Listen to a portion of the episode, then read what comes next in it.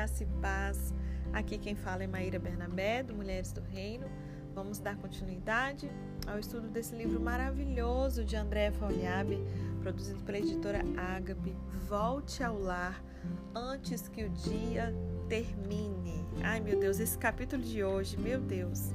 Eu não sei você, mas eu sei que comigo Deus vai assim tratar muito, muito, muito na minha vida. Uma coisa que eu gosto muito de de estudar é Gênesis, né? Assim, Deus me ensina muita coisa ali que muitas vezes passa despercebido quando a gente é, tá lendo somente, né? E uma das coisas que eu sempre sou ministrada pelo Espírito Santo é sobre o poder criativo de Deus. O convite de Jesus para nós hoje é volte a criar. O texto lá de Êxodo 35, no verso 35, mostra ali, né? Deus encheu-os de sabedoria do coração para fazer toda a obra de mestre, e a mais engenhosa, e a do gravador em pano azul, e em púrpura, e carmesim, linho fino e do tecelão. Vamos lá? Ares de lar era o que tinha naquele restaurante. Desde a primeira vez que eu vi o painel de vidro e as plantas na floreira, eu quis entrar e escolher ali uma das cadeiras de ferro fundido para me sentar. Logo atrás dessas cadeiras tinha uma estante enorme que lembrava um velho armário de dispensa. Era onde eles enfileiravam pacotes de biscoitos, rapaduras cheirando a canela. De dentro da cozinha, lá atrás do balcão, saía Dona Netinha, a senhora, de cabelos curtos e grisalhos, usando um avental e dando ordens para entre gestos de faça isso ou aquilo. Ela não chegava a ser uma matrona porque havia um humor nas suas palavras. Na verdade, parecia uma mãe na sua casa e isso me fez gostar ainda mais desse lugar. Eu pedia sempre para a moça do balcão um salgado de queijo e frango desfiado, que eles chamavam de pão da vovó. Com surpresa, descobri um tempero que também faria parte da minha história. Fui aprendendo a admirar o capricho que tinha embutido no fazer dos doces, biscoitos e outras iguarias. Dona Netinha era a alma por trás daquilo tudo. Tinha falado ao arquiteto que queria uma casa para poder servir aos seus clientes. Um cantinho pintado à mão, cortinas e tudo mais que, que um lar tivesse, né? E as filhas davam sugestões de como adaptar o seu gosto às propostas da modernidade. E para agradá-la, o arquiteto foi atrás de ladrilhos hidráulicos de verdade ganhou de sua boca uma alegre exclamação: Nossa, que beleza! Assim que ele instalou as peças. Aquilo era quase tão bonito quanto o chão de tijolos encerados das casas que ela deixou no interior quando ela decidiu ganhar a vida numa cidade onde tudo era novo. Naquele tempo, tinha em seu domínio a casa, os filhos, o fogão a lenha e os tachos quentes com aquele doce fresco. Netinha, além do mais, ela era uma espécie de botica ambulante. Sabia remédio para falta de apetite, compressa que aliviava o dinheiro, mantinha estoque de mastruz para combater lombrigas. A sua casa vivia cheia de cunhadas, sobrinhos, agregados e aparentados que vinham das roças e povoados. O marido era um taciturno e trabalhador. Não havia quem não lhe reconhecesse os dons porque costurava as coisas mais lindas para as filhas e almofadas que rendiam elogios. Seus potes de doce carregavam sempre um enfeite ou outro. Era dito entre as comadres que Netinha nasceram para as artes de casa e da vida. E agora estava ele, ela ali, em uma das muitas lojas que abriu com a cara e a coragem, vendendo seus doces e pregadores de roupa enfeitados com fuxico tinha vindo para a grande capital e as suas ideias fervilhavam como sempre. Quando a dona Netinha morreu, ficou silencioso também esse movimento diário de receitas que ela inventava e testava ali naquele balcão. A gente continuou achando um pedaço de broa, uma laranjinha glaçada para experimentar. Os filhos mantiveram tudo muito parecido, mas manter a inspiração é diferente de dar à luz a uma ideia. É ou não é, gente? Uma coisa é uma inspiração. Ah, esse perfume aqui é uma inspiração do perfume tal. né? Ah, essa música que eu tô cantando foi, foi uma, cantando é uma inspiração. Mas outra coisa é de fato nascer algo novo, aquilo ser genuíno, sabe? Criado naquele momento, com esse poder criativo, essa luz da ideia que surge, né? Aquilo que é original. Outra de muitas Marias, minha avó, também era assim. Fazedeira de coisas, como se diz no interior, né? Aproveitava sacas de armazenar grãos que alvejava para poder dar a cada banca um bico de, de crochê. O pano alvejado e bordado, ele era colocado como forro sobre a toalha, que continha sempre água fresca, um prato com copos de alumínio que brilhavam, mostrando o rosto de quem ia beber aquela água ali. A lição do capricho criativo ficou espelhada dentro de nós. A dispensa da minha avó tinha o teto baixo, umas latas bonitas com umas mulherzinhas pintadas. Guardava-se ali o polvilho, o café moído em casa, lado, ao lado ali de grandes vasilhas com uma carne mergulhada em banha, farinha tostada por suas mãos magras. Quando chegavam os netos, era uma festa de criatividade. O que se via naquele fogão a lenha ali, nossa, o gurizado ficava doido. Ingredientes comuns, eles eram transformados em receitas que ainda me dão água na boca. Minha avó dava nome às suas galinhas e tinha sempre um bolo ou brevidades em algum lugar para poder oferecer a quem chegasse. Ai, gente, será que as nossas casas também ainda podem ter isso? Eu creio que sim. Na independente da sua rotina, eu conheço, né? Hoje eu sou é, dona de casa e mãe em tempo integral, mas eu conheço pessoas que eu lembro que eu tive uma amiga muito tempo atrás que ela mencionava sobre a mãe dela nesse sentido. Então, a mãe dessa época aqui, dessas mães que cozinhavam, que tinham sempre uma coisa prontinha para receber a visita, mas a mãe dela trabalhava fora. E eu achei tão incrível, porque quando a gente ouve esse tipo de coisa aqui, fica muito assim, surreal, né? Nossa, Maíra, mas eu trabalho fora. Não dá, essa realidade era as mulheres de antigamente. Hoje não cabe mais isso não na modernidade. Gente, mas ela trabalhava. E eu lembro que a minha amiga sempre compartilhava assim o quanto a mãe dela inspirava nesse sentido, porque ela e as irmãs estavam sempre impecáveis assim, sabe? Cuidadas. A mãe cuidava da casa com muito zelo e leve, não era aquele negócio assim de cuidava, mas vivia emburrada, cansada. Não, sabe? Amava o que fazia, tinha amor pela casa, pelas filhas, pela, pelo lar dela. E ela também estava sempre assim arrumadinha, a própria mãe, né? Então, qualquer momento que chegasse uma visita sem avisar, ela não estava descabelada, toda, sabe? Estava sempre aprumadinha, ela sempre tinha alguma, um bolinho para receber alguém caso surgisse alguma coisa, mesmo com essa rotina puxada de trabalhar fora e uma série de coisas. Então, quando mais uma vez, quando você ouvir algumas, é, alguns compartilhamentos aqui da Andrea possa parecer assim muito, nossa, ah, isso aí não cabe para mim não. Pode ter certeza que tem coisas que o Espírito Santo pode te dar uma ideia, uma estratégia, um ajustezinho, algo que se encaixe aí, né, na sua realidade. Né? Óbvio que muitas vezes vai precisar de um esforço sim da nossa parte, enfim, mas lembra de ouvir, né, de fazer esse estudo com a mente bem aberta, com o coração bem aberto. Combinado? Aí ela diz assim, deixa eu ver onde eu parei, né? É, de manhã cedinho, ela me entregava um balde de zinco e me convidava por um passeio até a sua horta, que era o lugar mais lindo de todos. Ficar à beira de um riacho após um morro. Ainda consigo ouvir o som da alça do balde que dançava na sua mão. Chegar à horta e molhar cada broto verde que saltava da terra preta era rever as gotinhas animadas nas folhas de alface maiores. Espiar o que a avó intentava é, convertir esse serviço ali como se for, era um serviço, mas aquilo era convertido em passeio, sabe? Ela plantava os canteiros de modo que ficassem coloridos, com molduras de hortaliças.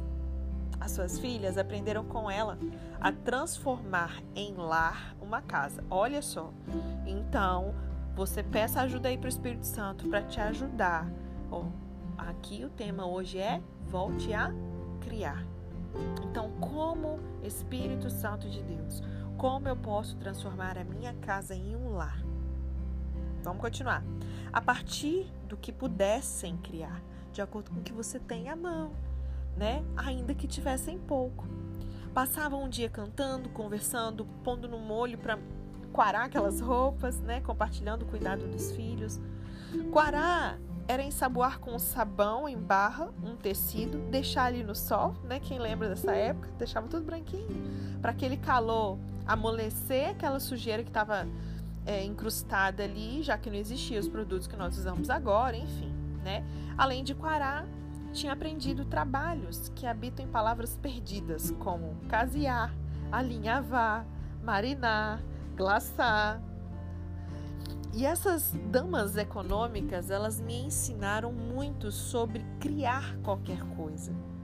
Essa geração anterior tem muito a nos ensinar, gente. Durante o dia, estavam sempre intrigadas com alguma fórmula. Podiam guardar e aproveitar sementes, cascas, talos de alimentos.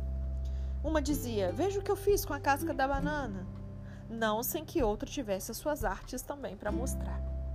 Das panelas saía um perfume que reunia qualquer coisa que viesse das feiras. E a feira era sempre o paraíso dessas mulheres, com a eterna exposição de objetos simples em alumínio batido, que iam servir de travessa para qualquer coisa magnífica que elas iam fazer.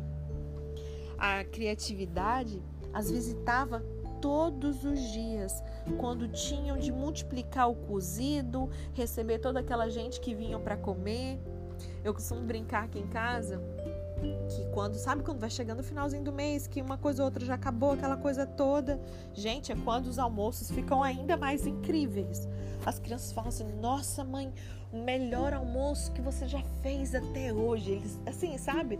Eu faço virar um banquete com aquilo restinho que tiver, o que for, sabe? Vira um restedonte, se for o caso. Mas assim, existe mesmo, né? Esse poder criativo disponível pra gente. Da mesma maneira que ela tá falando aqui, gente, eu vivencio isso, né? Que a gente possa lançar mão dessa criatividade, que essa criatividade possa nos visitar todos os dias também, né? De acordo com aquilo que você precisar, tá bom?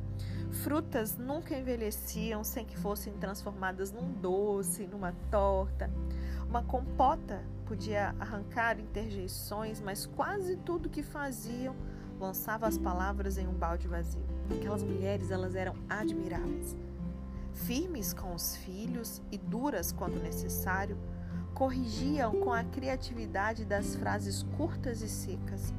Em tempos de pouca ousadia para as crianças. A gente precisa resgatar um pouquinho disso aqui também, né, gente? Sabedoria sem diplomas e diplomacia sem títulos esvaziam e nos davam ali lata de conserva com as quais fazíamos cozinhados de brincadeirinha. Quem nunca, gente, brincou de cozinhadinha, né? Inventavam roupinhas para o corpo de plástico duro das nossas bonecas, com retalhos de suas costuras, faziam vestidos longos de festa. Nós, os filhos, ostentávamos roupa limpa e cheirosa. Meu Deus do céu, sabe a criança com roupinha limpinha, cheirosinha, passadinha? Não saímos pela porta sem aquelas mãos nos futucando as orelhas, apalpando, ajeitando tudo, procurando soluções para renovar o que fosse possível. Tudo virou meio descartável, né, gente? Vocês já repararam? Tudo quanto há, você já quer jogar fora e comprar outro novo. Sabe? Inclusive, isso se estende, essa cultura demoníaca, até para os relacionamentos, né? Não se cuida, não se. Sabe? Mas se descarta procura, compra amigos novos, quase isso, né? Que Deus tenha misericórdia de nós. Que isso não seja mais realidade na vida de quem é e quem não é, glória a Deus por isso. Amém? É, mulheres como a dona Netinha, ou Dona Maria e suas filhas, jogam poucas coisas fora e compram menos. Mas o mundo quer manter a você e a mim longe da amizade dessas damas estabelecendo a mentalidade do descarte que contrasta com a antiga dificuldade de comprar as coisas. A morte da criatividade se dá quando uma mulher é convencida a ser feliz ao comprar e não ao criar. E aí a gente acha que comprando a gente vai ser feliz, sendo que ao criar, né? Deus você não vê ele ali, ó, a partir de hoje você vai comprar uma mesa assim, assim, assada. Não, ele dá as instruções. Em Êxodo 25, como que vai fazer a mesa? sabe? Tudo, tudo. Existe uma criação disponível para nós, né? E aí a gente nessa cultura que a gente vive hoje, nós somos convencidas que somos felizes ao comprar e não ao criar.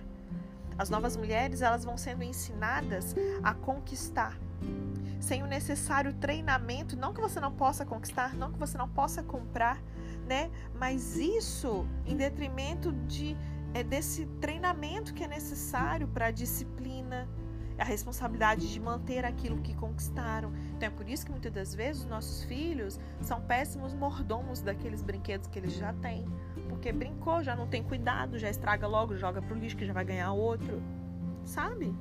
Então assim, existe é, de fato esse treinamento para a disciplina, essa responsabilidade para manter aquilo que você já conquistou e sem muito amar também o que lhes foi dado.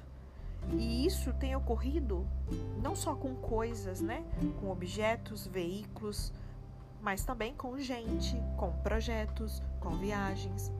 E por esse motivo, o apóstolo Paulo, ele nos advertiu sobre os perigos da nossa vontade e sobre o quanto nós devemos submeter o nosso querer ao querer de Deus.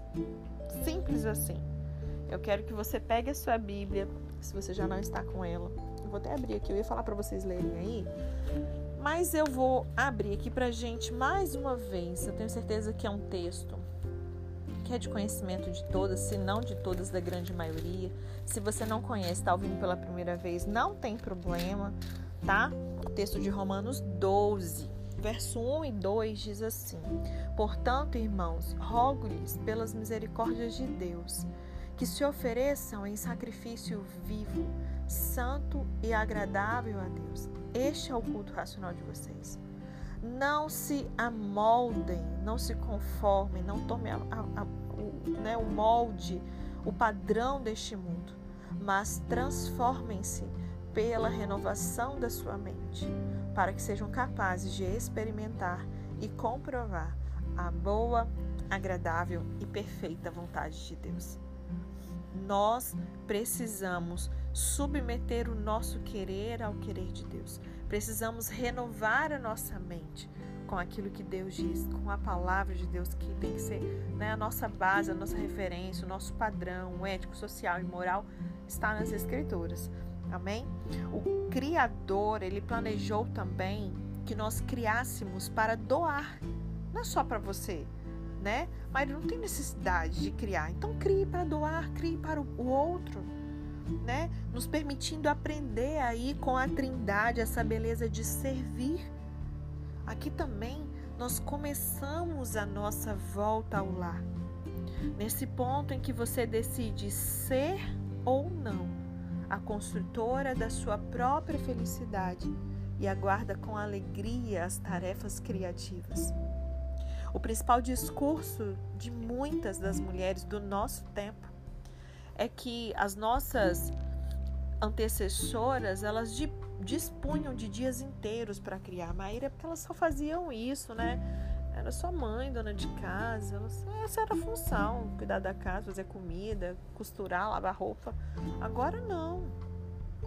A estas, porém, cabia o trabalho de lavar, passar, realizar faxinas, cozinhar, entre outros afazeres. Nem sempre beneficiadas pela cooperação de seus maridos. Hoje em dia, os maridos ajudam e tudo mais, ou né, pelo menos deveriam, mas culturalmente, antigamente, não tinha disso, não. Ela era sozinha, né? E, e elas se responsabilizavam integralmente por todos os serviços da casa. E eram assim como nós, mulheres corajosas.